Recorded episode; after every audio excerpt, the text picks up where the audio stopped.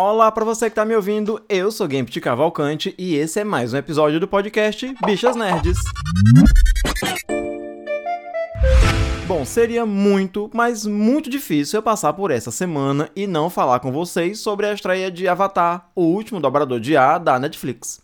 A primeira temporada da série estreou dia 22 e eu maratonei a série o mais rápido que eu pude para poder entregar texto pro Só Mais Uma Coisa. E, inclusive, seja meu convidado. Vai lá conferir o texto que eu fiz pro site que tá, ó, delicinha. A questão aqui é que, para mim, pelo menos, a série é boa, mas a gente tem alguns pontos que a gente pode conversar sobre. Antes de mais nada, eu preciso dizer que a minha relação com Avatar, ela é, ou ela deve ser, muito diferente das relações que tem as pessoas que cresceram vendo o desenho animado, né? Se eu puder fazer uma comparação aqui, Avatar, ele tá para muitas pessoas como esteve para mim Cavaleiros do Zodíaco nos anos 90, né? É, Cavaleiros do Zodíaco deve ter estreado aqui no Brasil em 93, se eu não me engano, 3 para 4, enfim. O auge ali, o ápice de Cavaleiros do Zodíaco era 1995. Eu lembro porque é quando eu tinha 14 anos e as conversas em todos os lugares, para onde quer que a gente fosse, era sempre sobre Cavaleiros do Zodíaco. As conversas na escola, por exemplo, né? Eu tava ali no fundamental, não tinha terminado, não tinha começado o ensino médio ainda, né? Nem sei como é que chama ensino médio hoje. É ensino médio, né? Acho que na minha época que era segundo grau. A gente ia para a escola já preparado para as conversas que a gente teria a respeito do episódio anterior, né, do episódio da noite anterior. Então, assim, muito do, do, da minha formação, né, da minha formação de caráter, dos meus gostos, enfim, tudo vem ali dos anos 90, quando a gente assistia X-Men, Cavaleiros do Zodíaco, e eu sei que tem uma galera que tem uma relação muito parecida com essa minha, né, que é eu, Cavaleiros do Zodíaco, e tem uma galera que tem essa relação com Avatar. Assim como tem uma galera que tem essa relação com Harry Potter, por exemplo. Muito embora Harry Potter não fosse uma série de TV, ele, é, é, eram filmes, né? Saiu um filme por ano. E as pessoas ficaram aí 10 anos acompanhando a saga Harry Potter no cinema. Assim como ficaram de 2005 para 2008 acompanhando a saga de Avatar na televisão. E aqui eu vou abrir um parêntese para dizer que mesmo essas pessoas que têm essa relação com Avatar, acho que o parâmetro é outro, porque Cavaleiros do Zodíaco ele passava na TV aberta então ele era muito mais acessível para todas as pessoas. Avatar, ele foi transmitido pela Nickelodeon, né? E só tinha Nickelodeon que era um pouco mais abastado, né? Quem era privilegiado e que tinha direito, dinheiro para poder pagar uma TV por assinatura. O que eu acho que foi uma coisa que nunca se tornou tão popular aqui no Brasil. Sempre, eu sempre achei TV por assinatura muito cara, né? É, tanto que a TV por assinatura se extinguiu muito rápido quando chegou o streaming, né? Quando a, a Netflix foi lançada por aqui, muita gente migrou para Netflix, até porque os preços na época eram muito mais acessíveis do que hoje. Hoje a Netflix ainda é o streaming mais popular, eu acredito, né? Fontes aqui é voz da minha cabeça, né? Netflix é o, o aplicativo de streaming mais popular, no entanto, ele é um dos mais caros, né? Você precisa desembolsar 60 reais para ter o, o plano mais caro da Netflix, enquanto tem outros aplicativos que tem um conteúdo de qualidade muito maior e custa muito mais barato, mas não são tão populares assim. Tô divagando. O meu assunto aqui é Avatar. Vamos voltar para Avatar, né? Avatar passava ali na Nickelodeon, né, que era na TV por assinatura, então não era toda criança que assistia Avatar. Eu não sei, não sei dizer de cabeça quando Avatar começou a passar aqui na TV aberta e mesmo quando passou na TV aberta, aí eu acho que foi na Rede Globo, né? Foi na TV Globinho que deve ter sido o primeiro sinal que eu tive, o primeiro contato que eu tive com Avatar. Eu já era um adulto, quando Avatar, quando eu vim conhecer Avatar, né? Se Avatar começou a passar em 2005, eu já tinha 24 a 25 anos. Devo ter conhecido Avatar, inclusive depois. Aliás, eu só vim assistir Avatar de fato, né? Acompanhar todos os episódios, quando ele chegou na Netflix. Né? Não foi agora, não é recente, mas eu só maratonei Avatar há e vou, acabei de ter esse insight. Eu assisti Avatar por causa da Lenda de Korra. E aí vocês veem como eu cheguei atrasado nesse rolê. Porque eu lembro quando terminou a Lenda de Korra, que foi um bafafá nas redes sociais, né? Que foi um negócio na internet, porque a lenda de Korra terminava com um romance lésbico. E aí, um spoiler para quem nunca assistiu a lenda de Korra, que eu acho difícil você estar tá aqui me ouvindo, me acompanhando e não tenha assistido até hoje Lenda de Korra e por acaso vai ter algum interesse ou que a, que a série vai se estragar porque eu tô falando isso para vocês. Pelo menos não se estragou para mim, né? Eu fui assistir a série por causa disso, porque alguém falou na internet, né, que o plot de A Lenda de Korra, nem, nem o plot, né, mas que a Lenda de Korra terminava aí com um pretenso romance lésbico entre a protagonista e outra personagem, e aí eu tive vontade de assistir, e para poder ver Corra, eu resolvi que tinha que ver Avatar, muito embora não seja necessário para você assistir a Lenda de Korra, você tenha assistido aí a Lenda de Aang, mesmo que isso enriqueça a, a, experiência, né? Se você assistir a Lenda de Korra depois de ver Aang, sua experiência vai ficar mais rica. Você saber como foi que os personagens chegaram até ali, quem é Korra, quem é Aang, né? Que acho que ele é o avô da, da, da Korra, né? O Aang é avô da Korra. Seja como for, eu só assisti Avatar nessa época. Então, aí eu nem sei dizer em que ano que eu fui ver Avatar, mas já era adulto. E apesar de ter gostado bastante da animação, eu gosto muito de Avatar, não é uma animação que eu não gosto, não é uma animação que não me comove. Né? Eu acho que tem uma lição valiosíssima, eu acho os personagens extremamente carismáticos, acho, acho o universo de Avatar belíssimo, né? Quem não gosta da Toph? Né, um dos melhores personagens da, da série animada inteira. Inclusive, tô torcendo muito que ela, tal hora, ela apareça ali na, na série em live action da Netflix. Mesmo eu não tendo essa relação que a geração 10 anos mais nova que eu deve ter com Avatar Linda de Aang, eu gosto muito da animação.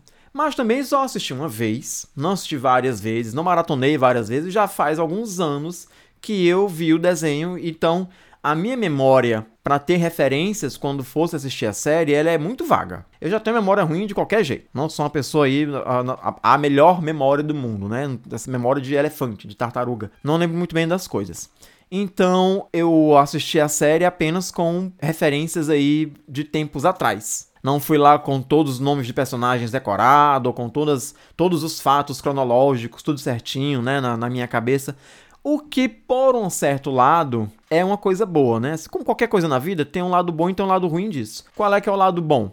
é que, sem ter essas lembranças, eu posso é, assistir a série desapegado. Não preciso ficar carregado por esse por essa muleta emocional, né? Por esse aparato emocional a ponto de reclamar de coisas que são detalhes coisas que não fariam muita diferença para o desenvolver da trama, mas que me afetariam porque como fã da, da obra, a gente fica ali meio. Não sei, a gente fica meio afetado, né? Sai, não gostei muito desse cabelo, ou dessa roupa, ou essa fala não é a mesma, né?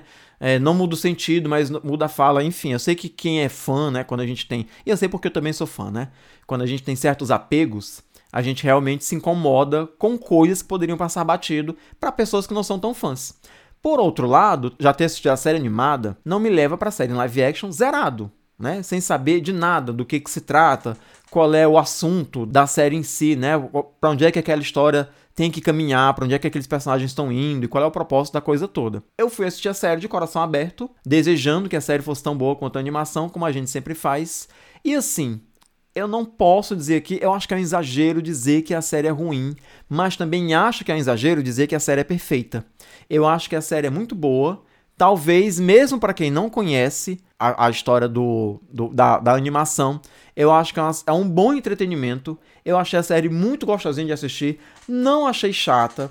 Não achei esticada, apesar dos episódios de uma hora. Talvez oito episódios. Ah, talvez. É nem pra ser chato, né? Acho que ou, a questão é outra. Eu achei que foi até pequena. Eu acho que ela mereceria uns 10 episódios.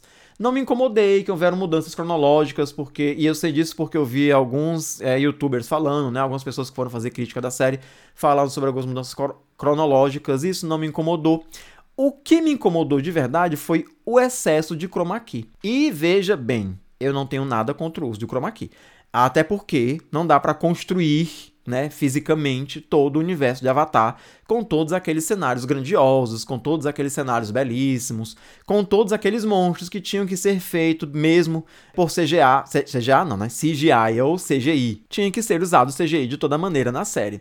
Mas eu acho que tem alguns momentos, e por que, que eu tô dizendo isso aqui? Porque me incomodou de uma certa maneira. Tem alguns momentos na série que o chroma key ficou. Ai, gente, não, não ficou o chroma key do Chaves, obviamente, né? Não tá mal feito, mas eu acho que ficou muito exagerado. Muito exagerado é uma hipérbole, né? Porque exagerado já quer dizer muito. Mas eu acho que exageraram, pesaram a mão no, no, no chroma key ao ponto de que, é, em certos momentos, enquanto eu assisti a série, isso atrapalhou a minha experiência. Não sei se foi assim com você, espero que não tenha sido, espero que vocês tenham assistido a série bem mais desapegado do que eu, mas é porque tinha coisa que tem, tem algum tem certos momentos na série que o CGI passa despercebido, que a gente consegue né, é, fugir disso, assim, não, não, não prestar atenção. Obviamente a gente sabe que os cenários, né, e que as paisagens são feitas por computação gráfica, mas tem momentos em que você está assistindo e que você não percebe isso, que isso não te salta aos olhos. Mas tem vários momentos em que isso acontece de maneira contrária. Isso salta tanto para os olhos que acabou atrapalhando a experiência. Tipo assim, o CGI ficou tão forçado que você que eu deixei de prestar atenção na história para prestar atenção no CGI, sabe? Ficou tão forçado que ficou artificial. E aí ficou meio ali Superman 4. É exagero isso, tá, gente? ficou passa longe de ser um Superman 4. Mas me incomodou um tanto. Mas muito provavelmente essa também tenha sido, assim, de todas as coisas que eu poderia dizer de ruim sobre a série, essa é a que mais me incomodou. Isso e algumas perucas que ficaram é, meio. Gente, a peruca da Princesa Yui, hum, sinceramente, não me entrou. Sabe? Eu acho que poderia ter sido feito um trabalho melhor. Ficou muito artificial, ficou muito, assim, peruca cara dura, sabe? Peruca de boneca.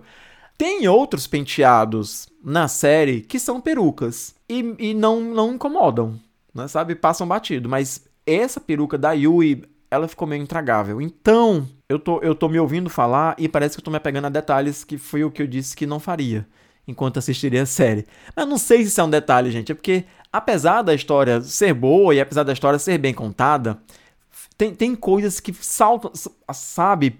Ai, pula tão para fora da tela que cresce nos olhos da gente.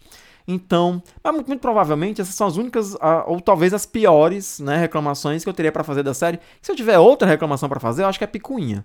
Nada mais me incomodou tanto quanto a boa parte do CGI, né, durante a série, que se, se, o chroma key para cenários, o CGI para os animais da série, né, quando tem o, um, esse contato físico com o animal, né, quando, quando tem interação quando os bichos em CGI precisam interagir com as pessoas, quando tem toque, atrapalha a nossa experiência, porque você sente que tem uma coisa artificial ali, sabe? Que o, o bicho não tá ali. É sempre complicado quando tem interação de seres humanos com CGI. E o chroma key que saltou os olhos, e obviamente a peruca da Princesa Yui ou uma outra peruca que tem aparecido ali que, que ficou meio artificial. Mas tirando isso, a experiência é toda boa. Os personagens são ótimos, eu achei os atores muito carismáticos. Eu não vou entrar aqui na questão de identificação racial, né? Porque eu sei que tem uma polêmica aí com o ator que fez o Soca, que parece que andou é, falsificando documentos para dizer que tinha ascendência indígena. Não sei se isso é verdade, eu tentei apurar, mas só vi boatos, né? Todos os sites que noticiaram isso noticiaram como boatos, que foi uma denúncia feita na internet, acho que se não me engano no X, o antigo Twitter, que as pessoas fizeram petição, fizeram abaixo assinada, etc e tal, enfim, por causa que o ator que fez o Soca deve ter ali falsificado a documentação para dizer que tinha ascendência indígena. No entanto, só o fato deles terem pedido essa documentação para os atores já quer dizer que a produção da série teve um certo cuidado com a escolha dos atores que fariam os personagens, que trabalhariam na, na, na, série de Avatar. E eu não quero aqui me contentar com pouco, nem dizer que a gente tem que ficar satisfeito com o esmola, porque eu acho que isso é o mínimo que tem que ser feito, mas pelo menos a gente sabe que o mínimo foi feito né, que isso foi investigado e que eles deram essa tiveram esse cuidado, né, para fazer os personagens que têm ascendência indígena, que eles chamaram atores que também tenham é, essa ascendência. Então já fiquei contente por causa disso. Se o ator que fez o Soca falsificou ou não documentos, aí isso aí já não cabe a mim julgar, não tenho como investigar isso, né? Eu espero que se resolva da melhor maneira possível mas eu acho que isso também ajuda a gente na experiência com a série, na identificação e o que é mais importante, né, que é essa questão do identitarismo. É bom saber que a série tem esse cuidado com questões identitárias, que aí quem está assistindo pode ser que se identifique ou mesmo que não tenha essa, que não sejam dessa etnia, pelo menos saibam que não teve embranquecimento dos personagens de Avatar, enfim. Eu acho que isso é uma coisa a ser comemorada. E eu acho que isso, eu espero que isso se torne padrão das produções, sejam de séries, sejam produções cinematográficas, né? O que, o que é um sinal dos tempos, acho que é, é um sinal de que as nossas reclamações, inclusive, elas têm surtido efeito, né?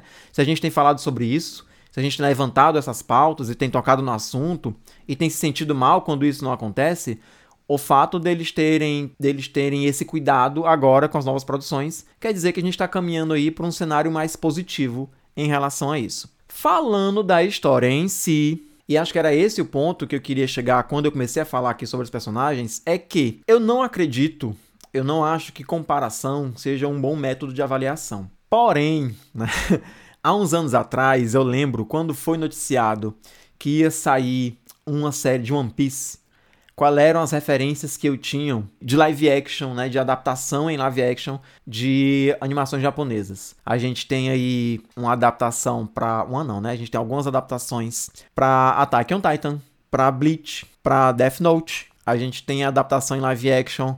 Meu Deus, a gente tem o, o já afinado Dragon Ball. Ano passado a gente teve Cavaleiros do Zodíaco. E se vocês já entenderam onde eu quero chegar, que eu quero dizer é que a gente não tem ao longo dos anos experiências muito boas quando a gente fala de adaptação em live action de animações japonesas. Então, quando falaram que ia ter o live action de One Piece, assim como quando falaram que ia ter o live action de Cavaleiro Zodíaco, eu fiquei, eu não fiquei com uma pulga atrás da orelha só não, eu fiquei com um circo de pulgas inteiro. Eu não tinha fé que fosse dar certo. Eu não, não, não tinha a mínima esperança que isso fosse acontecer de, de, minimamente, de maneira minimamente aceitável. Eu achava que tudo ia acontecer do jeito que a gente já estava acostumado que acontecia, que ia ficar uma porcaria. Mas aconteceu One Piece. E One Piece deu muito certo. E aí a Netflix elevou a régua. Ela botou a régua lá em cima. E aí o nosso nível de exigência, assim como o nosso nível de esperança, também subiu. E aí depois de One Piece veio Yu Yu Hakusho, que botou a régua mais para baixo, de novo, né? Muito para baixo. Não tão para baixo assim, né? Eu acho que o Hakusho até fez, fez um trabalho ok.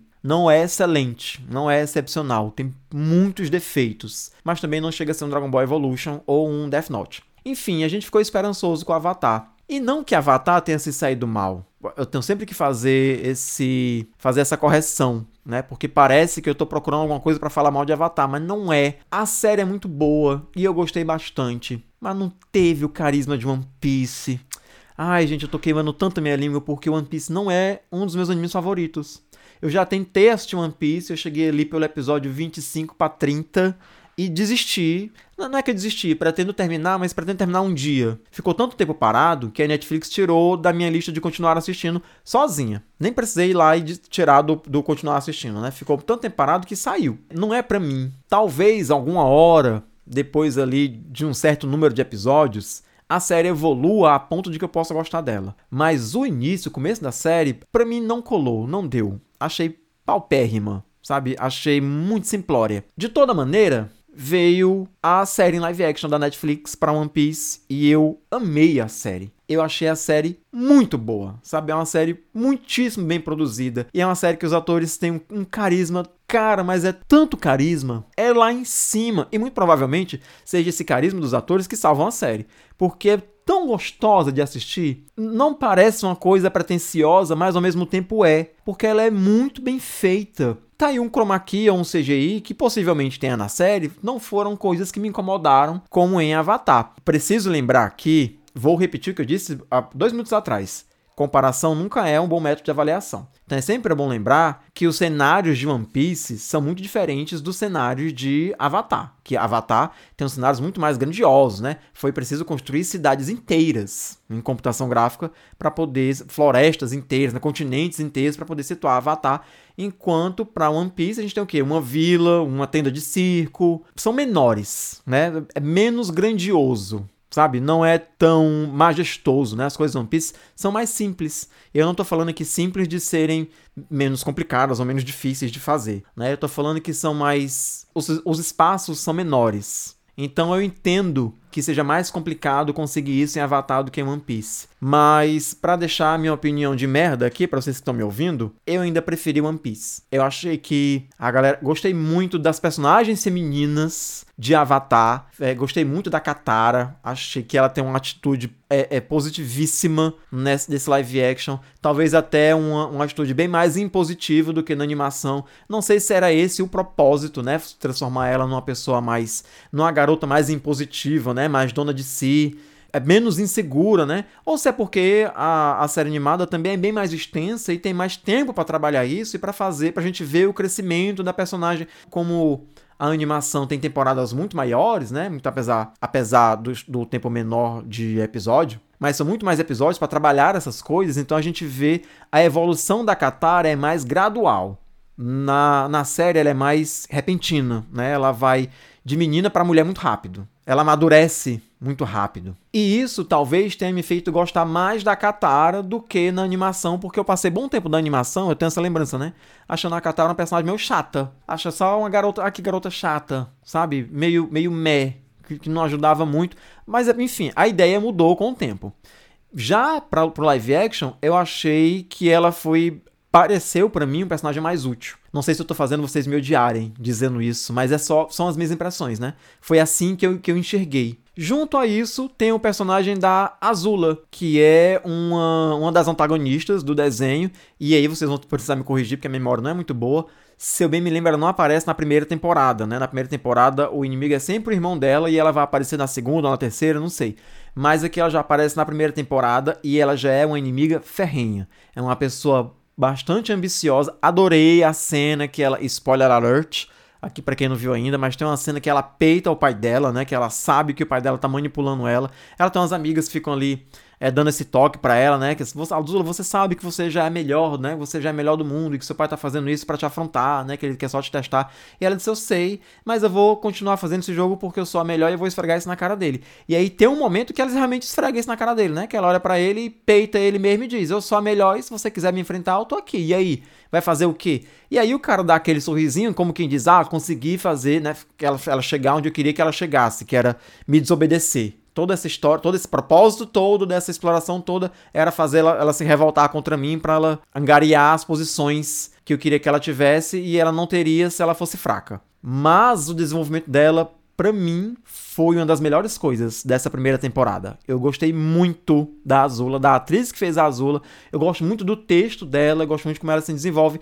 Espero que ela seja aí uma das grandes vilãs na segunda temporada em diante e já tô ansioso para ver o embate da Azula com a Katara aí no decorrer da série. Se você não viu ainda, eu espero não ter estragado a sua experiência ou ter influenciado a sua experiência. Eu espero que você assista. Vale muito a pena. Avatar é, uma, é um live action que, que a Netflix investiu muito para produção e para divulgação e, enfim, tá tudo muito bem feitinho. Assim, foi feito com muito cuidado. Eu acho que não desrespeita os fãs e é uma experiência bacana. Então espero que você assista e goste. Se você já assistiu, aí eu queria que você me dissesse quais são as suas impressões, né? Deixa aqui nos comentários ou do podcast, ou manda mensagem para mim lá no Instagram, ou no X, ou no Só Mais Uma Coisa mesmo, né? Pode me procurar no X, eu tô como Gambit Cavalcante no X e no Instagram, ou você pode procurar pelo Bichas Nerds também no X ou no Instagram, esses dois perfis.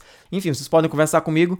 Não tem por que vocês não fazerem isso, vão lá deixar a opinião de vocês a respeito da série, que eu gostaria muito de saber o que vocês acharam, se vocês já assistiram. Tá certo? Em contrapartida, a série de Avatar nem todas as experiências que eu tive essa semana foram positivas. Infelizmente, dia 25, a gente também teve que lidar com a manifestação pró-inelegível lá nas ruas de São Paulo. E aqui, nesse ponto da história do Brasil, ainda me custa acreditar que tenha gente apoiando esse senhor e fazendo manifestação para que ele não seja preso. Que esse era o propósito da manifestação, não sei se vocês estão sabendo, né? Era uma manifestação aí em prol da anistia dos crimes de Bolsonaro. Eu nem sei se eu preciso apontar aqui o tamanho da hipocrisia que é as pessoas que estão há anos reclamando que o Lula não está preso pelos pretensos crimes que ele possa ter cometido, que não existem provas para nenhum deles ou se houvessem, ele ainda estaria cumprindo a pena da qual ele já foi absolvido. Mas enfim, essas pessoas que estão há anos reclamando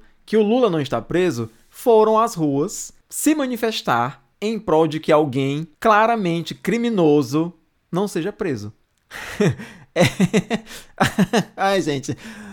Olha, o tanto de vergonha que essas pessoas passam, eu não sei. É porque, obviamente, eu tô aqui envolto na minha bolha. E todas as notícias que eu vejo a respeito disso, e eu não vou sair da minha bolha, se alguém vem aqui querer me dar esse conselho, eu não vou sair da minha bolha para procurar entender o que que essas pessoas estão querendo da vida, né? O que que tem de bom na coisa dessa, quem é a pessoa inteligente que está presente nessa manifestação. Eu vou ver os memes. Eu vou ver a galera infiltrada que fica fazendo pergunta para essas pessoas e ouvindo respostas toscas. Então, assim, é muito vergonha alheia você ver as pessoas andando de cavalo na Avenida Paulista e quando perguntadas se não é proibido andar de cavalo, elas falam que não, ou cinicamente elas dizem que com o governador que a gente tem, a gente pode fazer qualquer coisa. Ou as três senhoras lá enroladas com a bandeira de Israel, querendo defender Israel como se ele fosse um país cristão, sendo que Israel é um país judeu. E assim, É óbvio que essas criaturas não sabem disso. É óbvio que elas não sabem minimamente o que está se passando por lá. Mas o antilulismo, né, o antipetismo é, é tão grande, é, é uma coisa tão entranhada na cabeça das pessoas que as pessoas resolveram apoiar Israel como um país cristão só porque o Lula falou contra o genocídio infligido à faixa de Gaza pelo povo de Israel. Ou seja, indiferente do que esteja acontecendo de fato, se Lula falou contra Israel, então eu sou pró-Israel. E muito provavelmente, se Lula tivesse sido pró-Israel, essas senhoras teriam aparecido vestidas com outra bandeira, né, defendendo quem fosse contra Israel, porque o Lula teria falado a favor disso. Então, é nessas horas que a gente vê o prejuízo que o antilulismo tem causado para as pessoas no Brasil. Mas assim, Nada disso é o que interessa para nossa conversa. O que interessa para o meu papo aqui com vocês, dessa manifestação inteira, é um vídeo curtinho, acho que não tem 30 segundos, de sete pessoas que se dizem pessoas LGBT. Que se dizem não, né? Se elas se dizem, quem sou eu aqui para questionar a sexualidade de, de, quem quer que seja, né? Sete pessoas andando com a câmera, perguntando de maneira irônica pro espectador onde é que tava essa direita homofóbica, porque eles são gays e eles estavam lá na manifestação e estavam vivos. Gente, é muito chocante. E é muito chocante. Ai, senhor. Não é muito chocante que eles estejam vivos, né? O que é importante a gente entender aqui é que é muito comum que as pessoas queiram entender homofobia apenas como crimes de violência física, né? Só é homofóbico ou só existe homofobia quando um gay apanha, quando gay é assassinado. É nem quando gay é assassinado, porque se ele for assassinado também vão questionar aí se é crime de homofobia mesmo, se ele foi assassinado porque foi assaltado, ou enfim, por, como qualquer pessoa teria sido assassinada, e não por conta da sua sexualidade, né? Mas andar no meio da rua, numa manifestação, com outras pessoas, gente, isso não é uma questão de respeito, é, é, é tipo, é o mínimo de civilidade que qualquer pessoa pode ter. Não é porque você é um homem gay, e você tá ali no meio de uma manifestação de pessoas que se dizem de direita, né? Pessoas são da extrema direita, pessoas são conservadoras, e você não foi agredido fisicamente, isso não quer dizer que essas pessoas estão segurando na sua mão. Porque você só tá lá vivo, permanecendo, se manifestando, porque primeiro você tá falando em prol dessas pessoas. E elas querem mesmo esse apoio. Elas querem esse totem, porque é isso que você representa para elas. Você é um totem, a pessoa LGBT que apoia manifestações que são conservadoras, que são extremistas nesse sentido, afirmando que essas pessoas não são homofóbicas porque não te agrediram fisicamente, o que está acontecendo aí é que essas pessoas, elas na verdade, elas não te apoiam, elas não respeitam a sua existência, elas precisam de um totem. Elas precisam de alguém que diga para os outros, né? Que diga para o mundo: eu sou LGBT, estou aqui e me sinto seguro e me sinto acolhido. Agora, eu queria ver essas pessoas te acolhendo quando você estivesse andando de mãos dadas com seus namorados na rua. Eu queria ver essa pessoa te acolhendo se você, como qualquer casal hétero no meio dessa manifestação, desse um abraço no seu namorado e vocês se beijassem. E nem tô falando de beijo escandaloso, de ficar dando amasso, se esfregando. Não, eu tô falando de qualquer demonstração de afeto. Eu quero ver, e aqui, esse aqui é o ponto, o ponto alto desse vídeo é que uma das moças que tá no meio da. São sete pessoas no vídeo, se eu bem me lembro. E uma das moças que tá nesse vídeo é uma mulher trans e ela fala, ela grita pra câmera: travesti bolsonarista. Eu queria ver ela gritando que é uma travesti bolsonarista no dia que um homem cis hétero atalhar ela na porta de um banheiro e der um soco na cara dela porque ela não pode usar o banheiro feminino. Ou, na cara, ou dar um soco na cara dela porque ela não pode usar um banheiro masculino. Porque uma, uma mulher trans, uma travesti, dentro de um banheiro masculino, isso é inadmissível. Uma mulher trans em qualquer banheiro, para essas pessoas, é um fato inadmissível. Né? A gente não tem seis meses que uma, uma senhora foi agredida ao sair do banheiro, uma mulher foi agredida, porque foi confundida com a mulher trans. Um cara foi lá e deu um soco na cara dessa mulher, ela era uma mulher cisgênero, porque ele confundiu ela com a mulher trans. E esse caso, muito provavelmente, só repercutiu tanto, só foram atrás desse agressor, porque essa mulher agredida era uma mulher cis. E eu não quero dizer aqui que nenhuma mulher tem que ser agredida de maneira nenhuma. De forma alguma. E esse cara tá errado em muitas camadas. Tá errado porque agrediu uma mulher, independente dela ser cis ou trans. Mas esse caso não teria repercutido tanto se essa mulher de fato fosse uma mulher trans. E aí me aparece uma mulher trans numa manifestação bolsonarista gritando pra câmera travesti, travesti bolsonarista.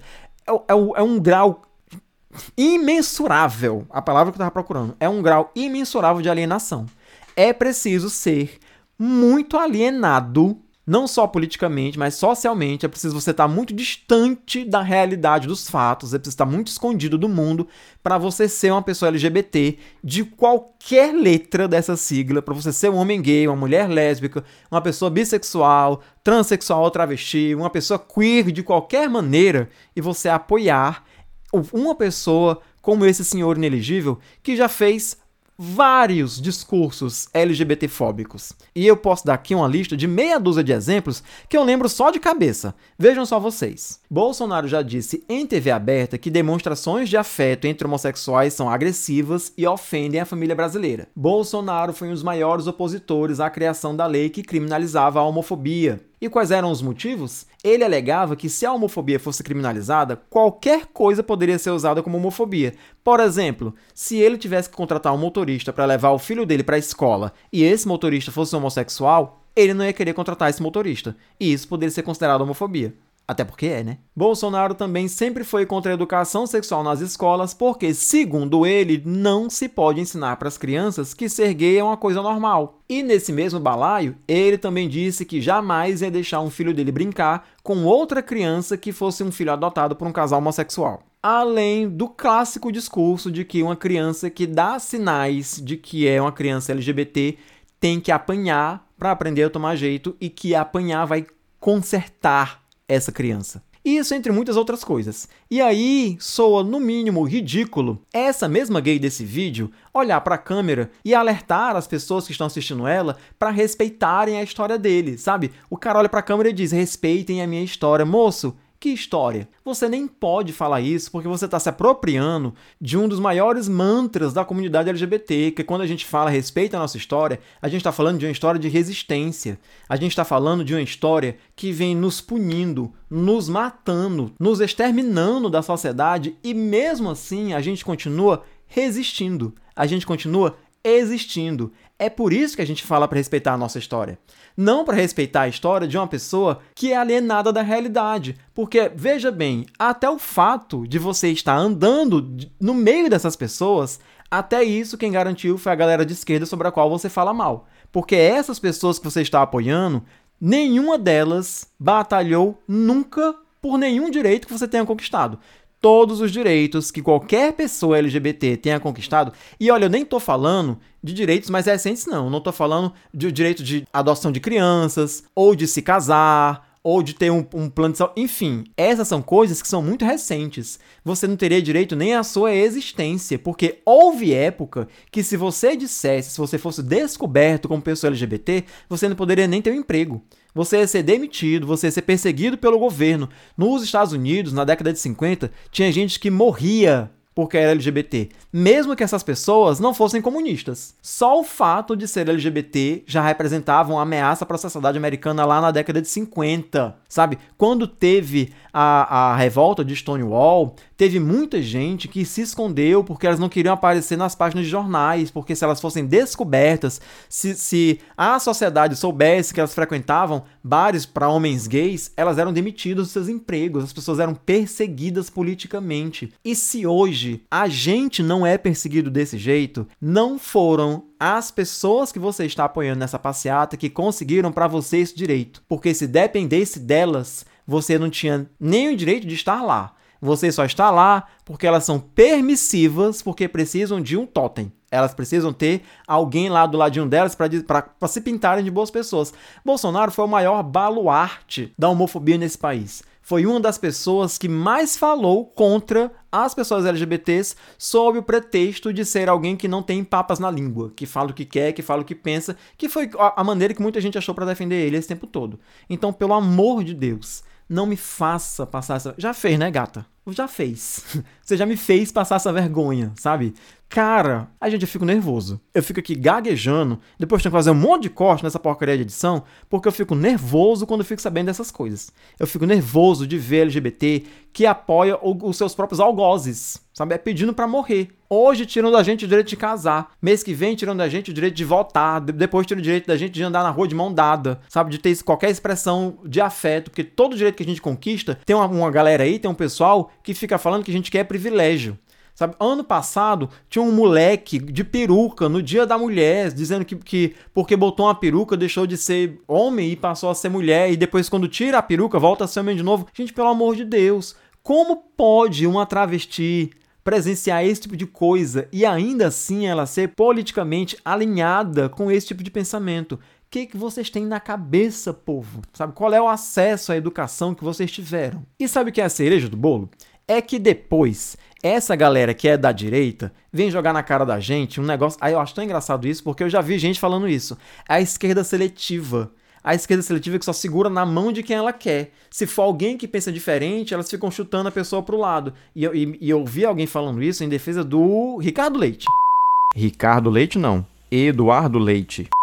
E veja só você, tem como eu segurar na mão de um viado desse, que faz um vídeo no meio de uma, de uma passeata bolsonarista, o cara que representa o ápice da homofobia, que, da homofobia descarada, né? Porque a homofobia sempre existiu aqui no Brasil, né? E que por causa dele, eu comentei isso no meu primeiro episódio aqui dessa temporada, né? Que de, por causa do governo do Bolsonaro, as pessoas ficaram, as pessoas voltaram a não ter vergonha de serem homofóbicas e a falar em coisas como aquela senhora lá na padaria que se dizia de família tradicional, que se dizia cidadã de bem, proferiu contra os rapazes ali na hora do café da manhã. Ou seja, são pessoas como essa senhora que estão nessa passeata. E são pessoas como ela que você está apoiando enquanto sai lá caminhando, falando em prol desse senhor, pedindo para ele não ser preso por crimes inclusive que ele cometeu contra você mesmo. Então, gata, te alui. Você que tá me ouvindo aqui, se você é uma pessoa LGBT, você pode. Eu não tenho nada contra você ser. Quer dizer, eu tenho muita coisa contra isso. Mas acho que é um direito seu. É um direito seu se manifestar politicamente contra o, o Lula, contra o governo Lula. Você não, você não é obrigado a ser lulista, você não é obrigado a gostar do presidente Lula. Se você quer ser neoliberal, se você quer ser uma pessoa de direita, Beijos, gata. Vai em frente, segue teu sonho. Agora, o que não dá é para você apoiar essa extrema direita conservadora. O que não dá é para você apoiar as pessoas que apoiam Bolsonaro. Não tá certo, porque você tá apoiando as pessoas que hoje elas estão te abraçando e amanhã elas estão dando uma facada nas costas. Amanhã elas estão batendo com a lâmpada na sua cara. Tá certo?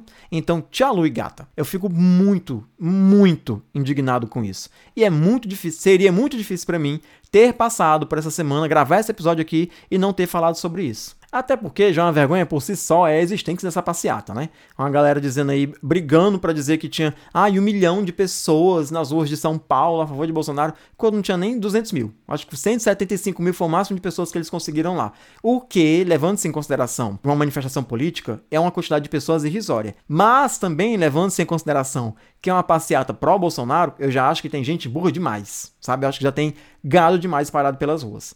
É muito difícil não ver um vídeo dessas pessoas e não sentir vergonha alheia pelo que estava acontecendo ali. Tem um, um, grau de desinformação imenso. E eu não quero dizer aqui de, que, de alguma maneira, a esquerda é melhor do que a direita porque é mais bem informada, porque eu também não sei. Eu tenho certeza que também tem gente infiltrada, quando, quando acontecem as manifestações de esquerda, tem gente infiltrada fazendo pergunta para as pessoas erradas e transformando essas respostas em meme, fazendo edição de vídeo para que a gente também pague de palhaço para eles. Eu não duvido nada que isso aconteça. Mas, caralho, velho.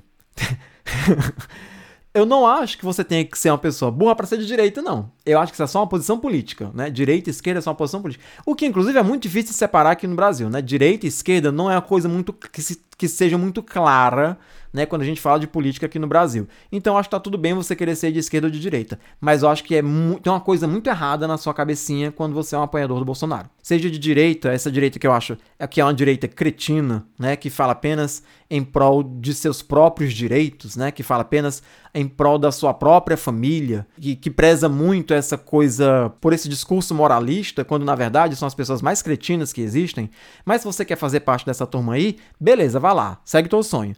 Agora, você ser um apoiador de Bolsonaro, de ser uma pessoa abertamente homofóbica, de ser uma pessoa declaradamente criminosa, carrega nas costas aí a morte de mais de 700 mil pessoas. Cara, faltou, faltou menos de 300 mil pessoas para um milhão de pessoas morrerem no governo deste senhor por causa de corrupção de vacina. Sabe? A, a, pessoa que diminuiu a taxa de vacinação, de imunização das pessoas aqui no Brasil, porque enfiou na cabeça das pessoas essa história, essa teoria de conspiração, de, de, de chip na vacina. Gente, não, não sério, não dá para você apoiar um índio como ele. Não dá. Não dá. Ou você é um cretino criminoso que nem ele e tá ganhando alguma coisa com isso, né? Tá, tá enriquecendo as custas desse tipo de discurso. Ou você é um idiota, muito idiota. Tá certo?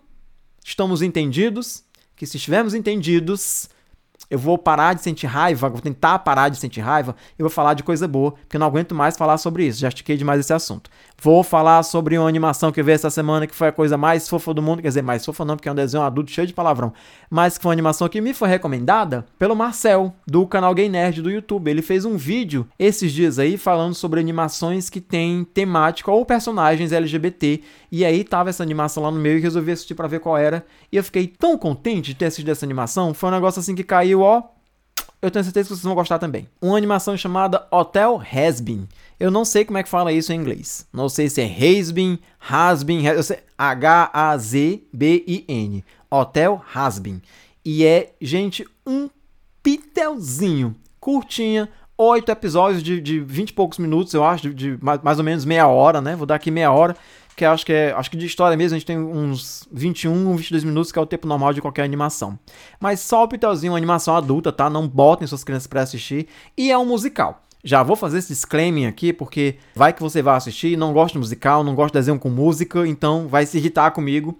É um musical, tem pelo menos duas músicas em cada episódio. Vou dar o plot para vocês. A filha do Lucifer Morningstar, a Charlie Morningstar, ela inaugura um hotel no inferno com a pretensão de reabilitar as pessoas que ela recebe no hotel. O que é que acontece? Na história desse desenho, o inferno tá super populado. E aí o pessoal lá do paraíso resolve que a cada ano eles vão lá fazer uma chacina, né? Eles vão lá fazer uma, o que eles chamam de limpeza, né? Que é matar aí uma porrada de demônio lá no inferno para diminuir a quantidade de demônios que existem, né? E aí, um pouco chateada com isso, a filha do Lúcifer, a Charlie, ela resolve fazer esse hotel de reabilitação, né? Ela quer reabilitar os demônios para que eles se, se, se redimam dos seus pecados e vão parar no paraíso. Assim, eles não precisam mais ser assassinados pelo pessoal lá de cima quando eles acharem que devem ir. E isso, obviamente, revolta algumas pessoas lá do paraíso, principalmente Adão. E aqui a representação de Adão é maravilhosa, porque Adão é o primeiro homem e ele é um tremendo boçal. Né? O cara é boçal pra caralho, né? Se sente o, o bichão, sabe? Ele fala, na verdade, ele age como a maioria dos homens age. E isso, obviamente, vira piada, né? Quando a Charlie confronta ele sobre isso, né? Ela fala: por que você tá agindo assim como, é, é, como os homens da Terra, né? Como os homens mundanos e com essa boçalidade toda? Ele fala: eu sou o primeiro homem. E ela fala: ela tem um insight. Ela diz: ah, isso faz muito sentido. Né? Então ela causa essa revolta lá no Adão e isso acaba gerando um embate e a gente tem aí mais uma guerra no, no, no último episódio da primeira temporada. Acho que me adiantei demais aqui no assunto. A questão é, é Hotel tem personagens maravilhosos. No hotel são hospedados ali cinco pessoas, é isso? É porque tem a Charlie, tem a namorada dela, e, e, inclusive esse foi o motivo pelo Marcel ter indicado essa animação lá no canal dele no YouTube. É porque a protagonista tem um romance LGBT, tem um romance lésbico, na verdade, mas ela não é a única personagem LGBT da animação. A gente também tem o Angel Dust, que é um ator pornô, e é, esse personagem é o personagem que, cara, é o que segurou no meu calcanhar, assim. Ele é, eu ia dizer o homem gay, né, mas é, ele é como se fosse a representação, a representação de um homem gay, né, porque ele na verdade não é um homem, é um demônio. Todos que estão lá são demônios tem figuras humanoides, mas são demônios. Né? Ele é um demônio que é gay e ele tem a alma dele presa, né? Ele tem uma dívida com outro cara lá, com um dos grandes demônios que governam lá no inferno. E esse cara obriga o Dust a fazer coisas que ele não gosta, principalmente enquanto ator pornô, né? E assim, ele tem, mantém essa relação que é abusiva. Força o Dust a fazer coisas, porque o Dust tem essa dívida com ele, eles estão, são no, no inferno, eles têm esse pacto, né, de, de dívida de alma e tudo mais, e quando você, quando um demônio grande faz favor para você, você fica preso a ele, então tem que fazer tudo que ele manda. Enfim, tem uma história aí de relacionamento abusivo, tem uma história aí de hipersexualização. Eu recomendo que vocês vejam a animação. Eu particularmente gostei muito. Terminei de assistir rapidinho, maratonei ali os oito episódios, são curtinhos, então dá para você ver bem ligeiro. Eu vi em duas versões, assim, vi em alguns episódios eu vi dublado em português e outros eu vi com a voz original, né, com a legenda em português e com a voz original. E por que que eu fiz isso? Porque tem algumas expressões em inglês que eu queria muito ver como é que elas foram colocadas em português, para ver se a tradução ficou boa, né? Como é que eles traduziram isso aqui? E aí eu acabei acabava queria ver uma cena e acabava vendo o episódio todo com a dublagem brasileira. Mas me diverti muito. Eu acho que além de Avatar, acho que esse é um saldo positivo dessa semana. Então fica aqui essa recomendação para vocês. Eu vou encerrar esse episódio dessa semana, não vou esticar mais, não vou trazer mais assuntos, porque eu não quero que vocês se cansem da minha voz. Mas antes de ir embora, eu preciso, como sempre, pedir para vocês encarecidamente me ajudarem a manter esse projeto vivo. Então apoiem o Bichas Nerds. Me sigam nas redes sociais, no Instagram e no X, tanto Gambit Cavalcante como Bichas Nerds. Vocês podem me ouvir pelo Spotify, não sei por onde é que vocês estão me ouvindo agora, né? Mas podem me ouvir pelo Spotify ou pelo Orelo. O Orelo é uma plataforma de podcasts onde você pode apoiar os criadores de conteúdo direto pela própria plataforma. Então tem um planozinho de pagamento lá, um planozinho para apoiadores, se vocês quiserem me apoiar. Ou se você não tiver Aurelo, vocês também podem me apoiar pelo site Apoia-se, né? apoia-se.com.br barra Bichas Nerds ou entra lá no Apoia-se e procura Bichas Nerds. Qualquer valor que vocês quiserem me apoiar é muito bem-vindo, vai me ajudar a manter esse podcast no ar. E se vocês não quiserem fazer esses planos, não tem nem Aurelo, nem Apoia-se, ou não quer entrar em site, ou não quer botar o número de cartão de crédito, você pode fazer um Pix de qualquer valor para o e-mail bichasnerd, aí o, o nerd aqui não tem o último S, tá? bichasnerd.gmail.com Qualquer real que vocês mandarem para mim é bem-vindo. Eu prometo que eu divulgo todos os nomes de vocês aqui e eu não esqueci, eu ainda vou fazer um episódio para responder as perguntas que me mandaram na caixinha lá do Instagram. Eu tô preparando isso porque eu tô querendo que cheguem mais respostas, né? Que tenha mais é, seguidores, mais apoiadores, enfim. Né? Eu não posso fazer um, um podcast de resposta de apoiadores sem ter apoiadores. Então, por favor, apoiem esse projeto, não deixem que ele morra. Entre em contato comigo em qualquer rede social para vocês falarem o que, que vocês acharam de Avatar, o que, que vocês acharam do, do Resbin Hotel, ou o que, que vocês acharam dessa palhaçada, essa pataquada que foi essa manifestação que aconteceu no último domingo, lá em São Paulo, na Avenida Paulista. Eu espero que vocês tenham gostado da nossa conversa de hoje. A gente se vê no próximo sábado. Beijão, tchau, tchau, até mais!